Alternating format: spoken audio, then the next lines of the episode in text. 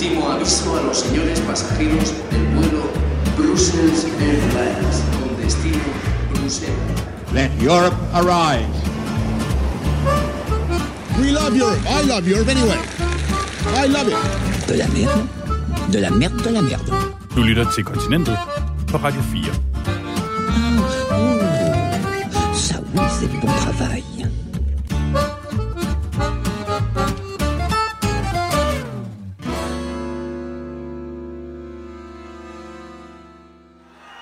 Bu 10 tane Dışişleri Bakanı'nın dışişleri büyükelçi. Bunların Pak jeres sager og tag hjem. Sådan lød den klare besked fra Tyrkiets præsident Erdogan i weekenden til den danske ambassadør i landet, Danny Annan, og til ni andre vestlige ambassadører. De havde nemlig opfordret til, at en tyrkisk aktivist skulle løslades fra fængslet, og det faldt ikke i god jord hos Erdogan. Men mandag skiftede han så mening. Nu måtte ambassadørerne pludselig godt blive alligevel, fordi i Tyrkiets øjne havde Danmark og de andre lande nemlig trukket i land og erkendt, at vi ikke skulle have blandet os. Men har Danmark trukket i land? Synes vi stadig, at menneskerettigheder er vigtige, eller er det lidt vigtigere at være gode venner med Tyrkiet? Det vil jeg prøve at få svar på i det her program. Hvilket jeg godt kan afsløre er lidt op ad bakke. Jamen, jeg har snakket med udenrigsministeren, og, øh, og det er sådan, at der bliver sendt en udtalelse. Jeg har ikke mere at sige om det. Velkommen til Kontinentet på Radio 4. Jeg hedder Mads Anneberg.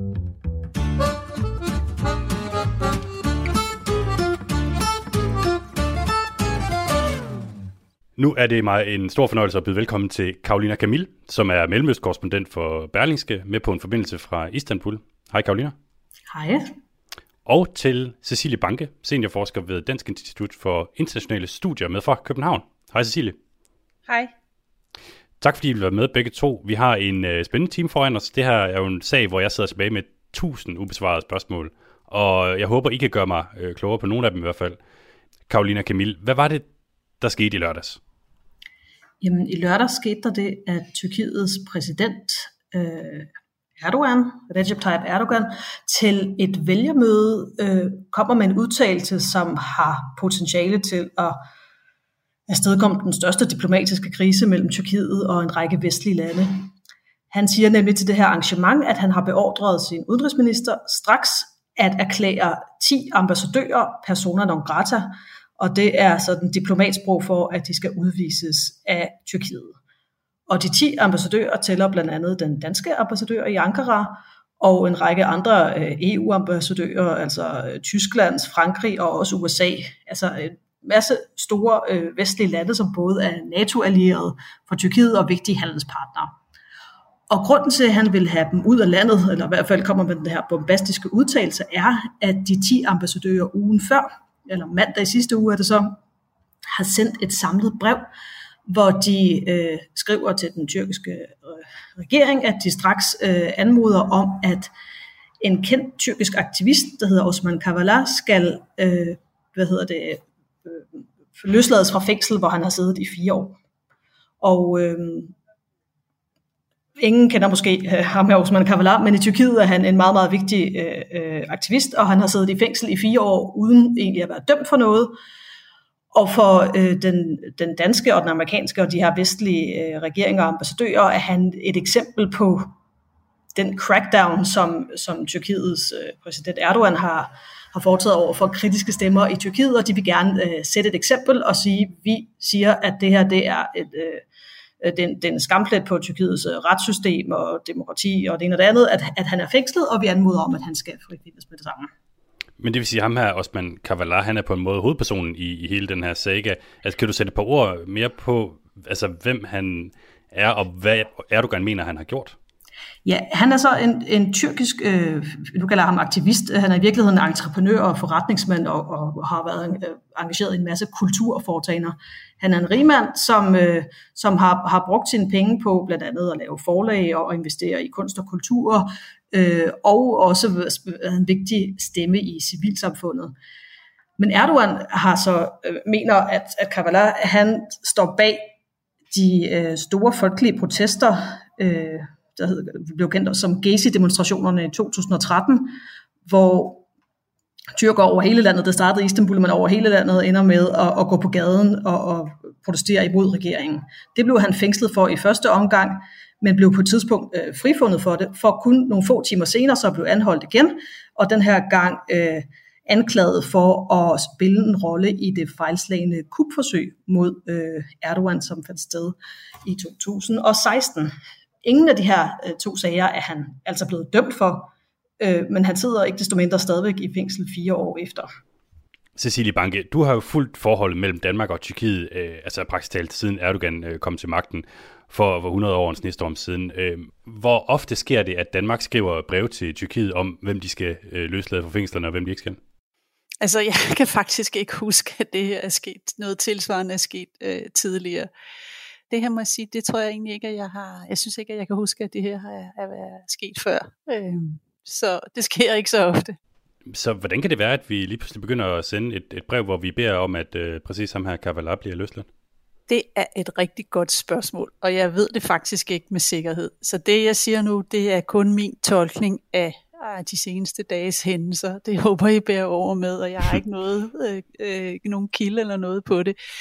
Øh, jeg tror, at øh, med den nye amerikanske administration, altså efter at Biden blev præsident i USA, så har USA skiftet øh, lidt i deres, øh, hvad skal man sige, deres øh, måde at håndtere Tyrkiet på. Blandt andet så et af de første tegn, som jeg i hvert fald blev mærke i, det var da Biden, øh, præsident Biden holdt tale den 24. april øh, i år. Øh, den 24. april er den dag, hvor man mindes øh, det armenske folkedrab. Um, I Tyrkiet siger man ikke folkedrab.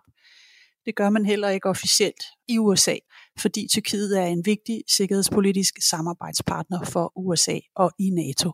Men det gjorde Biden, og det var der en del på styr omkring, og hvordan kunne det være. Øh, øh, og jeg tror, jeg tolkede det faktisk som et første tegn på en mere skarp kurs fra USA på Tyrkiet. Øh, og når USA går ud og er lidt skrabber på Tyrkiet, så gør Danmark det sådan set også. Og derfor så tror jeg, at min, min første umiddelbare tolkning er, øh, at hvis øh, Danmark har fået en henvendelse for, fra USA om at være med på den her erklæring, så går man med, fordi at, det, at USA jo er Danmarks vigtigste samarbejdspartner i internationale forhold. Det er da et, øh, en teori, der er til at tage at føle på. Altså, vi gør det øh, primært, fordi øh, USA også gør det. Karolina Camille, hvordan reagerer Erdogan, da han får de her øh, breve fra USA og, og Danmark og alle de andre lande? Jamen, han bliver enormt rasende, fordi hvis der er noget, Erdogan ikke kan lide, så er det, at øh, Vesten skal belære ham om menneskerettigheder, og at vestlige lande, Europa eller USA, skal forklare ham, hvordan øh, Tyrkiet skal dømme, hvordan de skal agere, hvordan de skal forholde sig øh, for, øh, i deres interne forhold. Så han bliver øh, vred over det, og om torsdagen kommer han med sådan en temmelig bombastisk udtalelse, hvor han siger, at øh, øh henvendt til de 10 ambassadører, at I vil jo heller ikke øh, løslade mordere og terrorister og sådan nogle ting fra, fra jeres lande villige. Underforstået, at øh, Osman Kavala øh, for ham er en terrorist, det er det ene, og det andet er, I skal ikke komme her og fortælle mig, øh, hvordan øh, man driver en retsstat, det ved jeg udmærket godt selv. Jeg ved ikke, om det kun er mig, øh, Karolina Camille, men, men jeg havde aldrig hørt om den her mand før. Og den eneste grund til, at jeg nu ved, at han bliver uretmæssigt tilbageholdt i Tyrkiet, jamen det er jo fordi Erdogan får sådan et, et flip. Hvor, hvorfor vælger han at gøre sådan en stor sag ud af det? Altså man skal huske rækkefølgen her. Dem, der starter sagen, det er jo så de 10 ambassadører. Øh, og, øh, og, og han reagerer så, og man kan sige, at Osman Kavala er symbolet øh, på meget af det, som kritikerne mener er i vejen med øh, Erdogans Tyrkiet. Altså han er symbolet på øh, øh, den her crackdown på journalister, på fritænkere, på intellektuelle, på kritiske stemmer i Tyrkiet. Omvendt så er Osman Kavala for, for Erdogan symbolet på alt det, han mener øh, går imod ham i landet. Altså øh, de to øh, store begivenheder, jeg startede med at rise op, som er Gezi-protesterne øh, i, hvad hedder det, i 2013, og så øh, øh, det fejlslagende kupforsøg tre år efter, er jo to begivenheder, som har gjort øh, Erdogan jeg tror nogle kritikere vil sige, lidt paranoid i forhold til øh, alt der kan være af kritiske stemmer, folk der vil have ham ned med nakken, folk der prøver at, at, at, at gøre ham det ondt. Øh, og der har han på en eller anden måde sat ham her Osman Kavala op som øh, eksemplet, som symboleksemplet for det. Så for begge parter kan man sige, både for øh, dem, som vil slå et slag for menneskerettigheder og retsstaten, og for Erdogan, som øh, for, til en, enhver pris vil ligesom bekæmpe øh, det her, som han oplever som terrorister eller folk, der vil den tyrkiske stat og ham det ondt, er Osman Kavala blevet øh, symbolet. Jeg har også øh, læst mange analyser, som går på, at det her skulle være en afledningsmanøvre fra Erdogans side. Øh, afledning fra hvad? Ja, altså det er så den anden del af det, at øh, Osman Kavala er et øh, øh, symbol på alle de her ting, Tyrkiet mener, er, eller hvad hedder det, øh, Slovan Erdogan øh, er irriteret over i Tyrkiet, men Erdogan står også i en meget øh, problematisk situation lige nu med et land, som er i dyb økonomisk krise. Øh, i, I vid udstrækning så har hans claim to fame i mange år været, at det faktisk er gået den tyrkiske økonomi godt. Det lykkedes ham at løfte en stor del af tyrkerne ud af fattigdom og ind i middelklassen. I mange år øh, gik det faktisk rigtig godt økonomisk for Tyrkiet, og det gjorde, at man øh, at selv oppositionen øh, kunne se noget fidus ved ham her Erdogan, og fra øh, Vesten og Europas side var der jo også i et eller andet øh, omfang øh, tilfredshed med ham op igennem nullerne. Men på det seneste er det altså gået rigtig skidt med økonomien. Det er gået rigtig skidt med valutaen, som rasler ned i værdi. Og derfor så er det også, øh, går det også skidt med opbakning til Erdogan. Og en af de øh, tricks, som øh, han har i ærmet, og som han har brugt flere gange før i sådan nogle pressede situationer, det er at øh, enten gøre noget aggressivt udenrigspolitisk, altså kaste sig ind i krigen i Syrien, eller på, øh, gå ind i et eller andet sted i Afrika for at vise Tyrkiets grandness øh, og storhed øh, med ham som leder, eller antænde den her form for diplomatiske kriser med Vesten, hvor han så kan beskylde Europa eller kræfter i Vesten eller nogle andre for at ville os det ondt. Og så kan man sige, at det var jo omvendt, det gik jo dårligt med økonomien først, og så kom krisen. Øh, men, men den logik øh, tæller ikke nødvendigvis i retorikken her i Tyrkiet. Han kan sagtens øh, have en presset økonomi, og så bagefter kaste sig ud i en krise, og så gå ud og sige til sit folk, se, nu går, vores, øh, nu går det dårligt med vores lige, og nu går det dårligt med vores økonomi. Det er også fordi, at de her, det er også fordi EU, det er også fordi USA, det er også fordi Vesten vil os det ondt. Så i den forstand kan man kalde det en, en afledningsmanøvre, eller et forsøg på at, at, at kreere en, en, en syndebuk for nogle problemer, som allerede er til stede i landet. Bare lige helt kort, altså, fordi man er jo vant til også at tænke lidt Erdogan som nærmest synonym med, med, med Tyrkiet. Er han virkelig øh, presset? Det er jo noget med, at øh, de skal til valg om, om to år. Øhm, han er presset, det tror jeg godt, man kan sige. Altså, Tyrkiet er jo ikke et... Øh, øh, Tyrkiet er ikke Danmark. Tyrkiet er ikke et demokrati, øh, sådan som vi kender det i skandinavisk forstand, og der er heller ikke frie medier og opinionsmålinger, som man kan stole på i helt samme omfang. Men der kommer dog ofte alligevel nogle målinger, og selv i et klima, hvor det er sådan lidt vanskeligt at navigere 100% frit, øh, viser resultaterne altså, at tilslutningen, altså opbakning til ham, er dalende. Der er også et helt konkret resultat på det, vi så øh, for øh, nylig, da der var borgmestervalg i de forskellige øh, byer i Tyrkiet, hvor AKP-partiet, altså Erdogans parti, for første gang tabte Istanbul, som jo er den største by og den vigtigste by politisk i, i Tyrkiet. Så det var den første indikation af, at det altså går ned ad bakke. Siden da er der kommet flere opinionsmålinger, der peger den vej. Så jeg tror, det er rimeligt at sige, at han er presset, og han kan ikke bruge økonomien til at vinde folk med, fordi det går altså virkelig skidt, og derfor så leder han efter nogle andre måder at, at, at gøre sig selv relevant eller fremstille sig som en statsmand internationalt.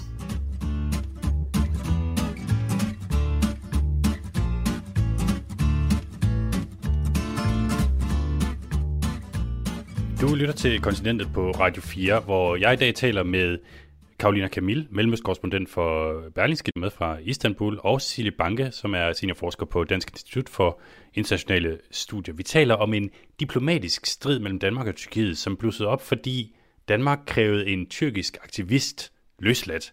Og Erdogan har ligesom på et tidspunkt allerede annonceret, at den danske ambassadør sammen med ni andre skal pakke deres øh, sager og skride hjem. Øh, Karolina Kamil, lige pludselig kommer der jo så midt i alle de her trusler om bål og brand og hjemsendelser, en sådan ultrakort besked på Twitter, mindre end, end 30 år i virkeligheden, som får Erdogan til at falde til ro. Hvad er det helt præcis, der sker der? Ja, altså om lørdagen kommer han jo med de her udtalelser om personer non grata og udvisninger, men så hører, når man så forhører sig hos ambassaderne rundt omkring, så siger de, at de har ikke rigtig modtaget nogen, øh, øh, nogen formel besked fra tyrkerne, så de afventer situationen. Og det, der set, øh, øh, man bliver ved med at afvente helt op af, af mandagen, men mandag eftermiddag er der så et øh, planlagt øh, kabinetsmøde, som der er, jeg tror nok hver anden mandag her i Tyrkiet, hvor den her sag helt sikkert vil blive diskuteret, og man forventer, at der vil komme en afgørelse. Og lige før det her kabinetmøde skal starte, så udsender USA en ganske kort øh, øh, erklæring, som så bliver øh, retweetet af de andre øh, ni underskrivere af, af den indledende erklæring om, om Osman Kavala, og den er på engelsk og på tyrkisk. Og der står, øh, hvad skal jeg sige, i den engelske udgave noget i retning af, at i, i, øh, i henhold til sagen om Osman Kavala, øh, vil vi understrege, at vi holder os inden for øh, hvad hedder det, paragraf 41 øh, af Wienerkonventionen om øh, diplomatiske forhold. Og den her øh, øh, paragraf, eller hvad hedder det, kapitlet, handler om, at man som udsendt diplomat har pligt til at overholde landets, øh, værtslandets regler og love, og at man har pligt til ikke at blande sig i indrigsforhold. Den lidt særlige øh, tweak på det her er så, at den engelske udgave lyder som om, vi holder os inden for det her, underforstået, at, at, at de mener, at de allerede overholder lovgivning. Men i den tyrkiske oversættelse, som er lige nedenunder, som også kun er to linjer, er der en lille forskel i sådan verbets tid, som får det til at fremstille som om, at for fremtiden vil vi overholde, eller vi, vi, vi understreger, at vi kommer til at overholde, sådan så at man altså kan, man kan tolke det lidt forskelligt afhængig af, hvilket øh, publikum øh, det her det er henvist til. Men efter den her øh, erklæring, som bliver sendt ud på Twitter, så, øh, så sker der det, at øh, Erdogan han så til det her øh, kabinetsmøde, der er et pressemøde efterfølgende, hvor han stadigvæk kritiserer ambassadørerne for øh, øh, det, de har gjort, og man kan slet ikke være i Tyrkiet, hvis man, hvis man udtaler sig sådan her om vores retsforhold, og det er en øh, skændsel og mod vores retssystem, at nogen udefra kritiserer det og det ene og det andet. Øh, men han lader ligesom øh, truslen passere og sige, at jeg, jeg er glad for, at øh, de nu er blevet klogere, ambassadørerne, og jeg går ud fra, at de i fremtiden vil være mere forsigtige. Så han tager det altså som et udtryk for, at, øh, at de ligesom træder tilbage, eller at de har fortrudt deres, øh, deres indledende brev. Det er i hvert fald sådan, jeg læser hans reaktion. Ja, det er noget diplomatisk, øh, hvad skal man sige, øh, øh, kreativitet, der har været på banen her. Øh, i, I Danmark, der går det jo mm, ja, sådan lidt under radaren i virkeligheden. Det gør det til gengæld ikke i Tyrkiet.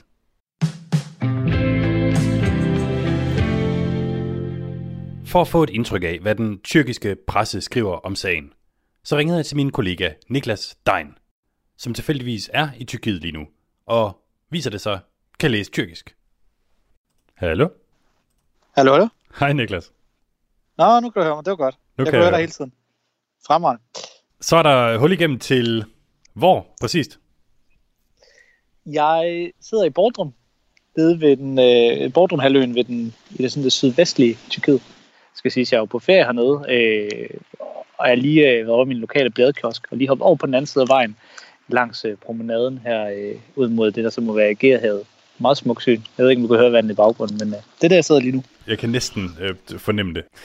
Niklas, øh, du har været i kiosken og samlet et arsenal af aviser fra tirsdag, hvor man jo øh, i Tyrkiet ligesom skriver om den her diplomatiske episode.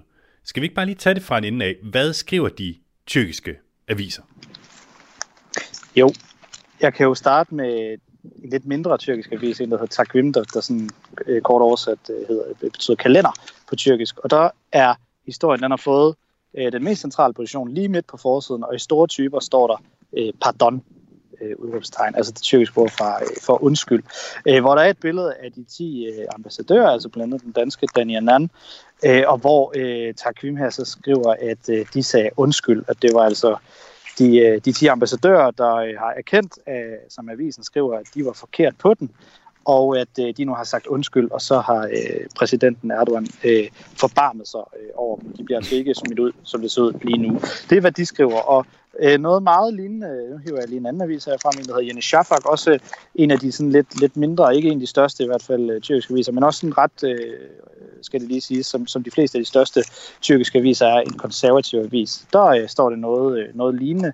Øh, historien har fået en topposition her på forsiden, og der står der, de 10 sagde undskyld. Og så er der på præcis samme måde som den anden avis, øh, de 10 ambassadører øh, afbildet, og så også et billede af ham her, øh, aktivisten øh, Osman øh, Kavala, som hele situationen altså, altså drejer sig om. Øh, og det er altså også en, en undskyldning, som, øh, som avisen her øh, centrerer sig omkring, og sådan går det igen i mange af de andre aviser også her. Det er altså det er en ret klar øh, fortælling blandt de øh, største, altså konservative tyrkiske aviser her, at ambassadørerne de endte med at øh, sige, yes, vi tog fejl, undskyld, og øh, Erdogan, han, øh, han står så tilbage i hvert fald i den her fortælling som den store sejr her, også som, øh, som, som ham, der endte, endte, endte med at forbarme sig, og som er øh, hvad hedder det, undværet en, øh, en diplomatisk krise, som de også øh, skriver øh, her aviserne, altså at det så ud til at, og, øh, at, at blive en øh, diplomatisk krise øh, på grund af det, som, øh, som de 10 ambassadører de øh, kom frem med, men øh, det var altså øh, på, på grund af, at Erdogan gjorde, som han gjorde, så afværede han den her diplomatiske krise. Det er det, de tyrkiske aviser skrev øh, tirsdag, hvor, øh, hvor historien fyldte rigtig, rigtig meget. Okay, så man skal altså forstå, at uh, Tyrkiet har, har sparket røv i den her sag? Ja. okay. Ved du hvad, Niklas øh, Dein, altså min kollega her på, på Radio 4, og PT, øh, hvad kan man sige, den er også der er tættest på en, på en badestrand. Du, øh, du må hellere vende tilbage til, øh, til din øh, ferie nede i Tyrkiet. Mange tak, fordi du vil være med. Det kan du tro, jeg gør. Tak for det, Mads.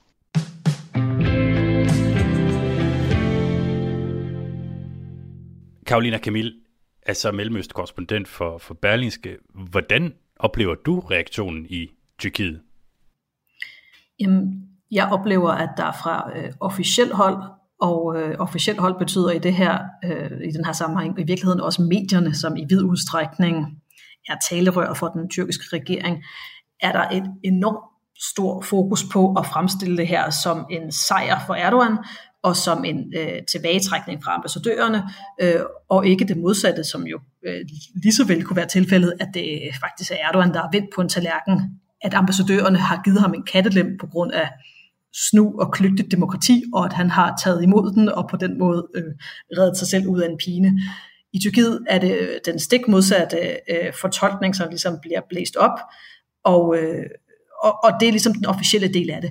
I forhold til den tyrkiske befolkning, så tror jeg, at man skal forstå den her økonomiske krise alvor. Altså tidligere øh, tror jeg, at de her manøvrer med at distrahere opmærksomheden lidt ved, og ved at, at tale om udenrigspolitik ved at fremstille Erdogan som sådan nærmest en sultan i Mellemøsten, eller ved at kritisere Vesten, kritisere EU. Det kunne man høste nogle point på hos den øh, konservative vælgerbase, som er en vigtig, øh, den vigtige base for ham. Men i dag er folk simpelthen så trætte, de er så presset øh, økonomisk efter en coronakrise, efter en valutakrise, at interessen for den her type ting øh, er ikke så stor, som den har været. Øh, fordi i sidste ende, så kan man jo ikke, det at øh, når nogle ambassadører så øh, er blevet ydmyget, hvis man ellers overhovedet køber den fortolkning, men lad os så sige, det er den øh, tyrkiske øh, version, det kan man jo ikke øh, putte i benzintanken, når det er, at priserne stiger eller smør på brødet. Så øh, sejren eller gevinsten, selv øh, hvis man fortolker det på den her meget øh, venlige måde over for Erdogan, vurderer jeg ikke som særlig stor, i hvert fald ikke som en, der ligesom nødvendigvis vil blive belønnet, fordi det er ikke noget, der i samme grad, øh, hvad hedder det, øh, det er ikke noget, som interesserer befolkningen på samme måde som tidligere. Okay, men det er jo meget spændende altså i forhold til, til befolkningen, fordi i medierne, der får man i hvert fald klart det indtryk, at øh, her er der øh, nærmest blevet, de, de har nærmest vundet EM i fodbold, øh, så bare i dip- diplomati i den her øh, sammenhæng. Ikke? Øhm, Cecilie Banke, jeg vil godt tænke mig at spørge dig, har vi øh, i Danmark og, og de andre lande forærede Erdogan en form for indrigspolitisk sejr med det her? Altså det kan man jo umiddelbart godt få et indtryk af. Øh, omvendt, hvis man går lidt tættere på, øh, og hele baghistorien, som Karolina jo meget fint skitseret, øh, hvordan det starter med, at Erdogan ved en tale i lørdags siger det her. øh, øh og måske er han, og han handlede ligesom uden, øh, altså reelt uden egentlig at noget at have det i. Øh, så jeg ved ikke om, om også venten om at sige, at øh, diplomatiet har på en eller anden måde reddet øh, Erdogan og beskyttet Erdogan mod ham selv, eller mod sig selv, øh, og de der meget bombastiske udmeldinger, som han indimellem kommer med. Karolina Kamil, mellemøstkorrespondent for, for Berlingske, altså med fra Istanbul i Tyrkiet. Tusind tak. Tak for, tak for dig, og sagt. Tak for at være med. og øh, Cecilie Banke, øh, forløbigt tak til dig. Jeg vil gerne vende tilbage til dig lige øh, lidt senere i programmet, altså seniorforsker ved Dansk Institut for Internationale Studier.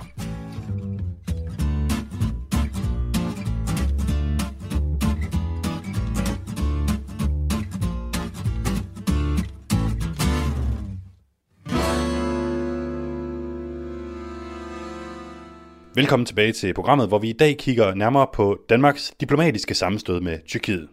18. oktober skriver den danske ambassadør i Tyrkiet og ni andre vestlige landes ambassadører til den tyrkiske regering og opfordrer den til at løslade en mand ved navn Osman Kavala. Kavala har siddet fængslet i Tyrkiet i fire år, uden at være dømt for noget. Og ifølge brevet så kaster det altså en skygge over respekten for demokrati, retsstat og retsvæsen i Tyrkiet. Derfor, skriver de 10 ambassadører, bør Kavala løslades øjeblikkeligt. Men som vi hørte tidligere i programmet, så har den danske regering ikke ligefrem for vane at sende sådan nogle beskeder. Så hvilken kontekst skal vi se brevet i? Det spurgte jeg Martin Markusen om, som er professor i statskundskab ved Københavns Universitet og har skrevet ind til flere bøger om det danske diplomati. Ja, altså for Danmarks vedkommende er det jo øh, manifestationen af det, vi kalder en værdibaseret udenrigspolitik. Og det vil sige, at man, man går op i øh, rettigheder og demokrati og gennemsigtighed og lov og orden i, i andre lande. At man simpelthen øh, opfylder nogle visse minimumsregler for, for styring og, og ja, demokratiske samfund. Og hvis ikke jeg tager meget fejl, så er det jo noget, som Jeppe Kofod, vores udenrigsminister, annoncerede for lige godt et år siden, at nu skulle det altså være værdi-tilgangen, øh, der, der, der skulle på bordet i udenrigspolitikken. Kan man sige, at det her det er sådan et første eksempel, hvor Danmark øh, virkelig begynder at gå planken ud på, på den teori? Ja, altså man kan sige, at øh, det er rigtigt, at man, man fik den idé først, at øh, det skulle være socialdemokratiske værdier, der skulle fremmes øh, rundt omkring i verden, og, og den, den, den idé fik ikke ret mange dage at, at gå på, fordi de øvrige øh, partier i øh, Folketinget øh, synes, at det var en rigtig dårlig idé, at Danmark skulle fremme de socialdemokratiske værdier. Hvis det skulle være noget, så skulle det jo være sådan mere almindelige værdier, som alle kunne være, gå ind for.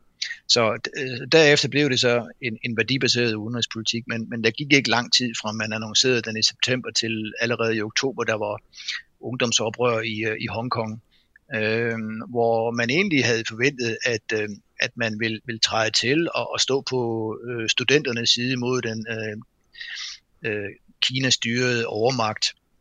Øh, det gjorde man ikke. Øh, øh man tog nærmere et, et skridt tilbage allerede der led jo ideen om en værdibaseret udenrigspolitik øh, skibrud.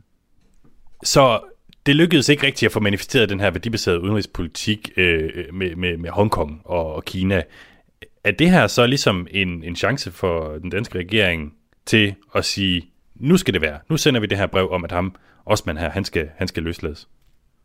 Ja, fordi det man lærte øh, blandt andet med Hongkong, men også med nogle andre episoder, det var, at øh, den værdibaserede udenrigspolitik, den er meget svær at, at føre, hvis man er den eneste, der ligesom råber op. I tidligere tider har mange lande, Sverige, Kanada osv., simpelthen stødt hovedet mod muren, når de har været derude i verden for at fremme værdier. Øh, man har fundet ud af, at, at det er noget, man skal gøre i fællesskab. Og jeg tror, at det, den nuværende regering egentlig forsøger at gøre, det er, at, at værdier det er noget, vi fremmer i, øh, i FN-sammenhæng og i EU-sammenhæng. Og så når vi arbejder bilateralt, eksempelvis med Saudi-Arabien og Kina og Tyrkiet osv., ja, så kan vi jo altså føre mere interessebaseret, mere kommersiel øh, udenrigspolitik.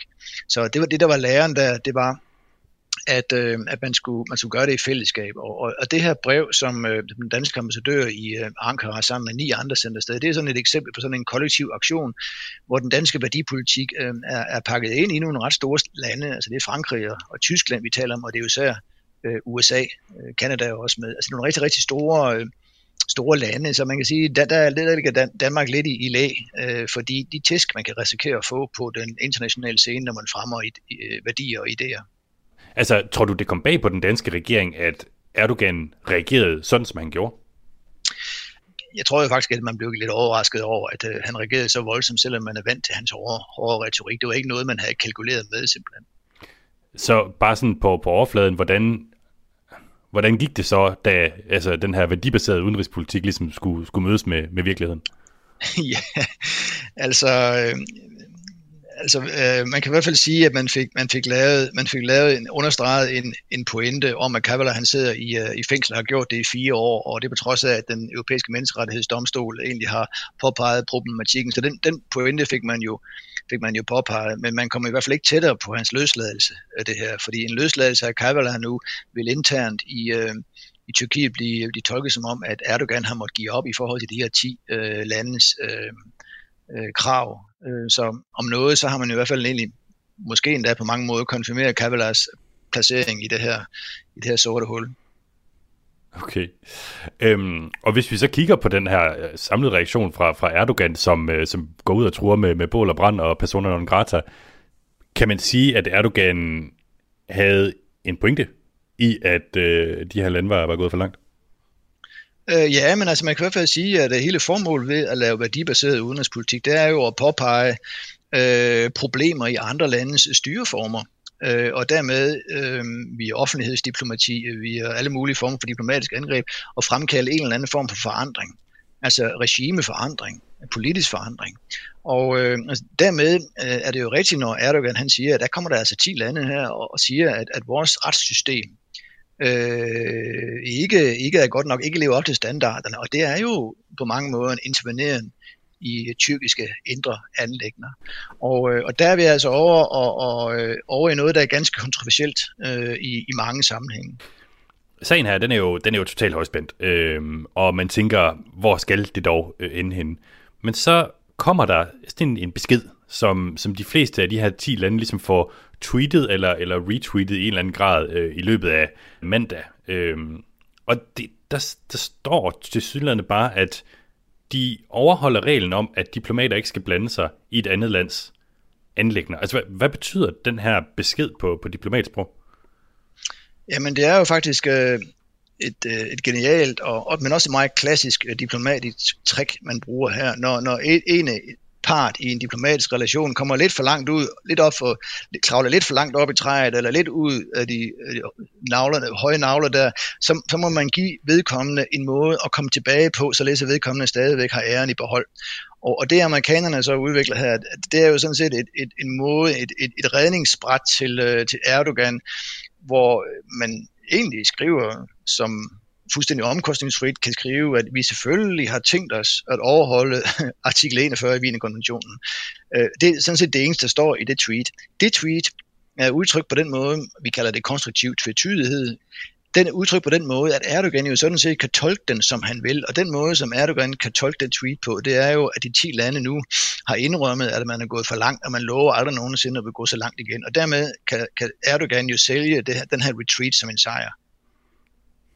Okay, så vi taler altså her om, hvad kan du sige, noget, der er sådan en, en form for en, en jomfru-rejse på, på det her øh, eksperiment for den danske regering i forhold til værdibaseret udenrigspolitik. Øhm, hvis du skulle give det en karakter fra, fra 1 til, til 10, sådan, som, som en, der, der ved noget om diplomati, hvordan, hvordan er det så gået? Jamen altså, man kan måle det på, på flere forskellige øh, øh, flere forskellige måder. Altså ligesom Erdogan kommunikerer med sit, sin hjemlige øh, befolkning, så, så kommunikerer de her 10 jo også med deres hjemlige befolkning. Og nu kan de jo gå hjem, øh, øh, de her øh, Danmark, Norge, Sverige, øh, Finland, Holland, øh, USA osv., de kan gå hjem til deres befolkning og sige, at vi, vi har faktisk råbt højt i forhold til de helt urimelige vilkår, der er i, øh, i Tyrkiet. Og, og øh, vi er på moralen, moralvogternes øh, side her, og, og det er jo det, man kalder såkaldt god politik. Og øh, øh, det, den, er, den er jo god at sælge øh, i Danmark, men man kan også vurdere det i forhold til, om man kan sige, om den udenrigspolitiske målsætning er, er nået. Har man fået øh, Erdogan til at tænke over, hvordan man skal indrette et, øh, et retssystem? Har man fået øh, Kabbala øh, løst? Har man måske i gang sat en, en bredere international debat om, hvordan man indretter et retssystem, eller om man skal lytte til den europæiske menneskerettighedsdomstol? Og alle de punkter må man nok sige nej. Så hvis, øh, hvis målet var at få løsladt Osman Kavala, hvad er så karakteren for, for indsatsen? Jamen, jeg vil sige, at øh, så er den jo dumpet. Altså den eneste måde, øh, altså klart dumpet. Altså det man jo øh, sandsynligvis, det vil jeg du vurdere, har opnået nu, det er, at Kabbalah, han er endnu længere til en, rets, øh, til en retssag, til en rettegang, der, der er retfærdig. Fordi en, en hver, kan man sige, øh, måde at speede processen op på, øh, eller justere processen, vil jo kunne tolkes som om, at Erdogan jo faktisk har, har givet ind øh, givet op i forhold til, øh, eller givet sig i forhold til de her 10 ambassadørers krav, og det er det, han for alt i verden øh, ikke vil nu. Altså tværtimod har han jo solgt det her Twitter-diplomati som et eksempel på, at han jo faktisk har vundet, at han jo faktisk har fået sat de her 10 lande på plads, og nu har de lovet aldrig mere at vil intervenere øh, i hans indre anlægner. Så jeg vil sige, der er den jo, der er den jo, der er den jo dumpet. Martin øh, Markusen, altså professor ved Institut for Statskundskab øh, på Københavns Universitet. Tusind tak, fordi du var med i programmet. Selv tak.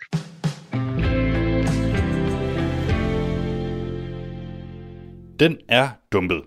Lyder det altså her fra Martin Markusen, som er professor i statskundskab ved Københavns Universitet og har forsket i dansk diplomati. Der er mange ting i den her sag, som jeg gerne ville have spurgt udenrigsminister Jeppe Kofod om. Men han har ikke ønsket at stille op til interview, hverken hos os eller hos andre medier.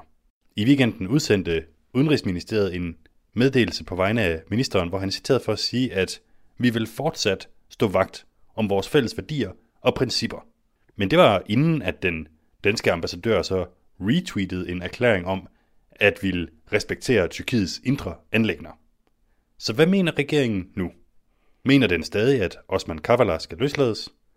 Eller har den tyrkiske præsident Erdogan ret, når han siger, at Danmark har trukket i land og fremover vil være mere påpasselig i sine udtalelser om Tyrkiet?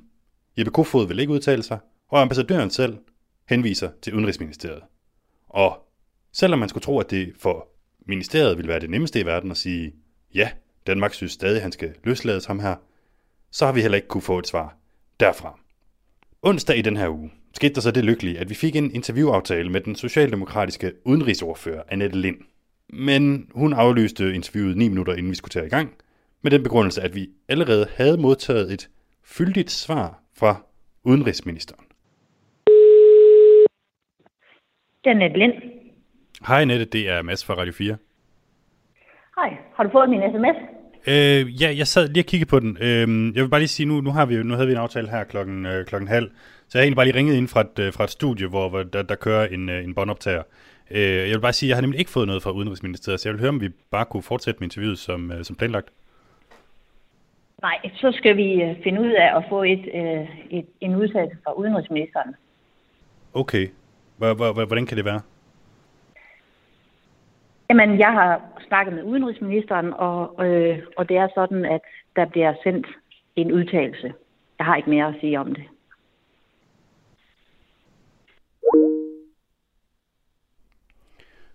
Der blev lagt på, og desværre havde de stadig hverken svar eller kommentarer i Udenrigsministeriet.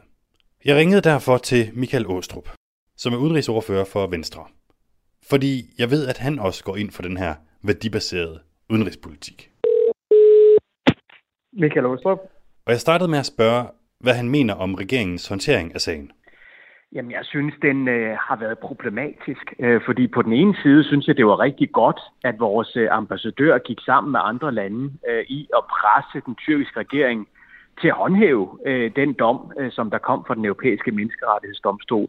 Men at man så bagefter laver det her taktiske tilbagetog, og, og laver den her, skal vi sige, præcisering, nogen vil kalde det en undskyldning, øh, hvor man går ind og siger, at vi øh, skal afholde os fra at blande os i tyrkiske interne forhold i fremtiden. Det mener jeg var et forkert skridt. Fordi det kan kun nu misbruges øh, på alle mulige måder Erdogan til en kæmpe indrigspolitisk sejr, men også en diplomatisk sejr, øh, som måske lægger bånd øh, på, øh, på de her lande fra at kunne øh, sige noget i fremtiden. Øh, øh, der er jo rigtig mange, der mener, at der var en kæmpe stor diplomatisk krise under opsejling her, som Danmark og USA dybest set fik øh, afværget med et enkelt øh, tweet. Altså, synes du, at man skulle have risikeret den her kæmpe store diplomatiske krise i stedet for? Jamen, man kan også vente den om og så sige, at det vi nu har opnået, det er, at der ikke sker noget i forhold til Kavala øh, og i den retning, som øh, Erdogan går i. Michael Åstrup, øh, man kan jo godt høre, at du, øh, meget ligesom udenrigsminister Jeppe Kofod, også er fan af det, som vi kalder en værdibaseret udenrigspolitik, altså hvor vi kæmper for demokrati og, og ligesom fortæller andre lande, hvad der er rigtigt og, og forkert. Må jeg ikke bare lige spørge dig, hvorfor mener du, at det er den danske regerings opgave at kæmpe for, at Osman Kavala bliver løsladt?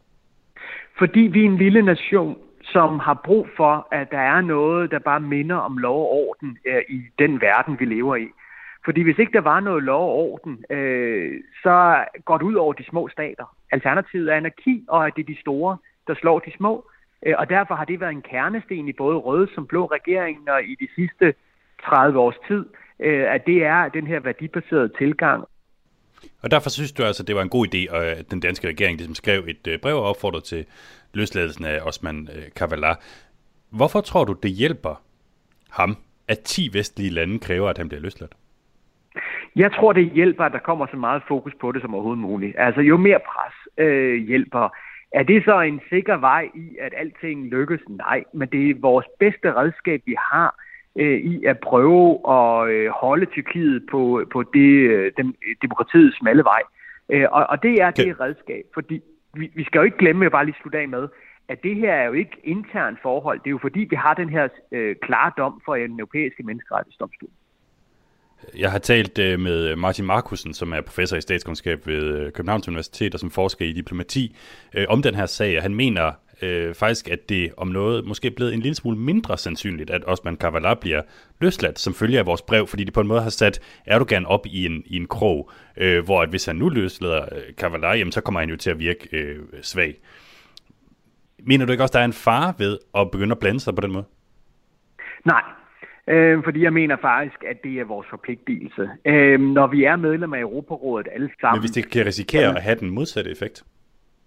Jamen, jeg er heller ikke enig øh, med øh, øh, øh, Martin øh, i den her vurdering. Det er tydeligt øh, for mig, øh, at det eneste, der virker i forhold til Erdogan, det er pres. Fordi Erdogan har en eneste interesse, og det er at beholde magten. Og problemet er for ham, at det ser ud til, at det faktisk bliver sværere og sværere for ham, fordi der er mere og mere modstand i den øh, øh, befolkning i Tyrkiet, fordi det går ret dårligt med økonomien og alt muligt andet. Så hvad gør man? Jamen, man laver alle mulige udemokratiske skridt, som at anholde oppositionen, smide dem i fængsel, øh, ulovliggøre partier øh, og andet, som jo er fuldstændig uhørt i det europæiske øh, øh såkaldt demokrati. Og det bliver vi nødt til at råbe op om, fordi hvis ikke vi gør det, jamen så gør det, at lande som Armenien, Azerbaijan, øh, og andre lande, som kunne finde på at gøre lidt af det samme, øh, hvis ikke vi øh, råbte vagt i gevær, jamen så er det, at de kunne sige, nå, hvis Tyrkiet må, så må vi jo også, og så videre, så videre. Så det kunne have en total dominoeffekt, hvis ikke vi øh, råbte vagt i gevær. Nu lykkedes det jo ikke rigtigt at få løsladt Osman Kavala med det her brev, som Danmark sendte. Men heldigvis så er han jo ikke den eneste i verden, der sidder uretmæssigt fængslet. Min kollega Jeppe Husted ringede til menneskerettigheds-NGO'en Amnesty International og spurgte generalsekretær Dan Hinskavl, hvem Danmark ellers kan hjælpe. Der er jo desværre rigtig mange, der sidder fængslet uden, u, u, øh, fordi de har den forkerte holdning, eller fordi de øh, har ytret sig på en måde, som øh, har generet de regeringer i de lande, de kommer fra. Øh, nogle af dem, som vi er optaget af øh, i forhold til en, til en dansk sammenhæng, øh, der kan vi jo tage den danske statsborger Abdul Hadi al-Kawatia, der nu på 10 år sidder fængslet i i Bahrain. Øh, Al-Kawatia var øh, stifter af, af to øh, menneskerettighedsorganisationer i Bahrain og øh, blev fængslet i forbindelse med det arabiske oprør. Og, og selvom der har været flere forsøg fra dansk side på at få løsladt al så er det en sag, som, som vi vurderer, øh, at man er nødt til at, at, at skrue lidt op for øh, i, i, i ens virkemidler. Øh, vi har øh, gentagende gange fra regeringen for eksempel hørt, at øh, nu prøver vi med det stille diplomati, men når der er gået 10 år, og en dansk statsborger sidder fængslet udelukkende, fordi han har argumenteret for og kæmpet for menneskerettighederne i hans andet hjemland, som er Bahrain, øh, så synes vi, man det er på tide, at man gør noget mere. Så dansk beregnske al han er altså et bud. Dan Hinskavl, har du andre idéer til, hvem øh, den øh, danske regering kunne komme til undsætning? Nogle andre sager, som vi, øh, som vi er optaget af for tiden, øh, handler om pressefrihed, og, øh, og der vil jeg godt øh, henvise til en sag, vi arbejder på i, i Kina. En, en borgerjournalist, øh, Sang San, som øh, i, øh, rejste til Wuhan i februar 2020 og rapporterede om, hvordan øh, myndighederne øh, tilbageholdt uafhængige journalister, chikanerede familier til øh, covid-19-patienter. Og øh, i maj 2020, der forsvandt hun øh, fra Wuhan og dukker senere op i, i Shanghai, viser sig, at hun er blevet tilbageholdt af politiet, øh, og hun er blevet idømt øh, fire års fængsel for, som øh, retssagen øh, sagde, at starte skænderier og provokere. Men det eneste, den her kvinde øh, har gjort, det er sådan set igen at dokumentere, øh, hvad det er for nogle overgreb, der, der er sket i det her tilfælde i forbindelse med de meget øh, hvad skal man sige, bastante øh, restriktioner, man indførte i forbindelse med covid-19 i, i, i Wuhan i Kina. Øh, og det er også en af de sager, som vi synes øh, kunne ligge godt til en dansk profil om at kæmpe for pressefrihed. Al-Kawadja i, øh, i Bahrain og Sangshan her sidste, øh, som, som sidder i, øh, i Kina. Og jeg tænker, så kan man altid ringe til hvis man har, har brug for flere bud på, på folk, man kan hjælpe rundt omkring i, i verden. Mange tak, fordi jeg måtte øh, ringe til dig. Velkommen.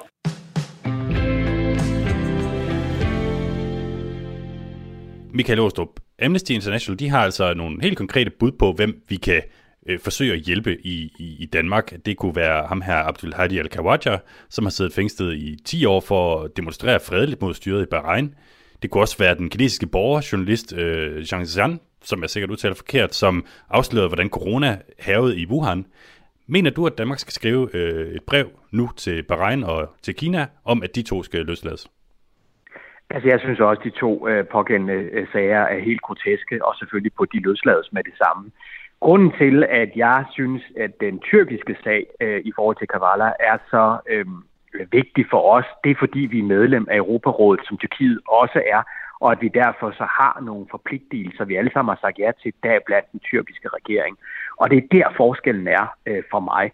Vi har simpelthen flere spilleregler, øh, at gøre godt med, og flere regelbøger øh, at gøre godt med, øh, fordi det handler om Europarådet. Så du mener ikke, at Danmark skal sende brev afsted til Kina og Bahrain?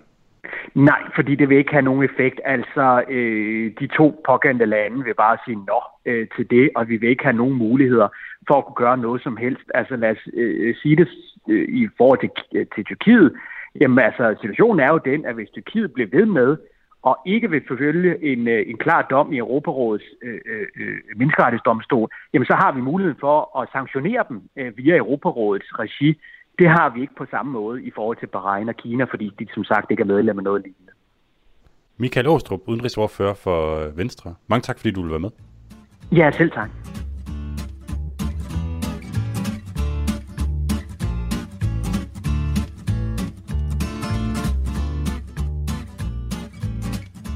Jeg kan lige så godt krybe til korset og sige, at vi har ikke kunne finde det svar, som vi ledte efter i den her uge.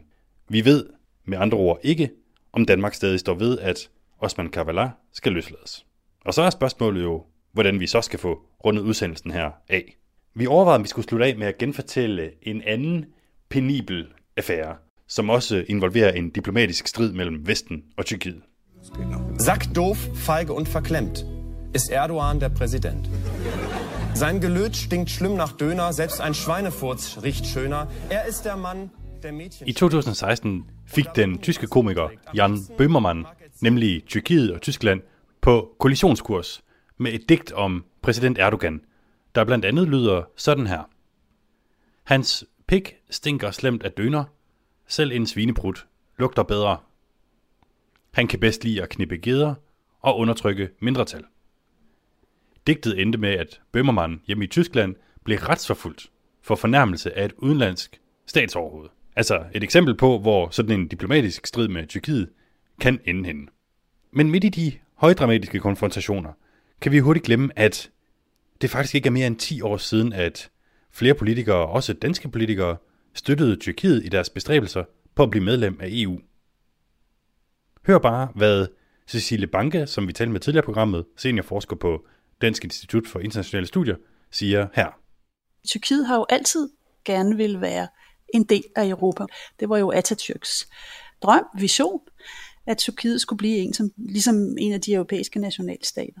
Øh, så forholdet mellem Tyrkiet og Europa er ikke nødvendigvis historisk set dårligt, men Tyrkiet, EU og spørgsmålet om EU-optag, der har været nogle gode år, øh, hvor det så ud som om, at det var, altså, det var ligesom noget, der måske kunne blive realiseret. Også i en hjemlig kontekst, i danske sammenhæng, der blev, der jo, der blev det jo virkelig, Tyrkiet blev set som en rollemodel, det her, det ville være demokrati i et muslimsk land, og det var ikke mindst Erdogan, som ligesom var bannerfører i det her. Ikke? Så der var meget håb knyttet til Erdogan, øh, men det har jo ændret sig meget, fordi Erdogan undervejs har udviklet sig og ændret sig meget. Øh, jeg var i Tyrkiet i, øh, i øh, juni måned, øh, i Ankara øh, og tale med forskellige folk i den tyrkiske øh, centraladministration. Øh, og noget af det, som blev gentaget øh, flere gange, det var, øh, at man skal, for at forstå tyrkisk politik, så er man nødt til at forstå én ting, at alting handler om Erdogans karriereplan. Og hans karriereplan, det er at blive siddende som præsident i Tyrkiet. Ja, altså, Erdogan bliver på posten men det moderne Tyrkiet er baseret på visionen om at blive en europæisk nationalstat. Så derfor tænkte jeg,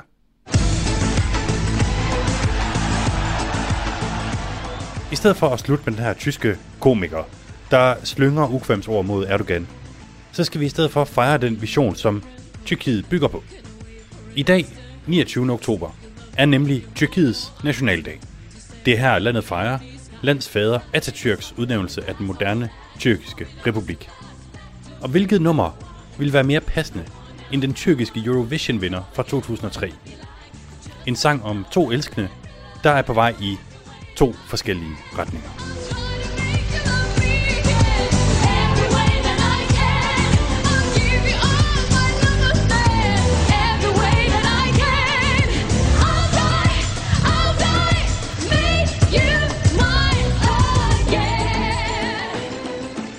Du har lyttet til Kontinentet med mig, Mads Anneberg.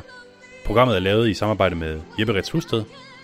Du kan skrive til os på kontinentet radio4.dk og husk, at du kan lytte til alle tidligere udgaver af Kontinentet i Radio 4's app, i podcastplayeren på din telefon, eller hvor du nu ellers finder sådan nogle Vi høres ved i næste uge.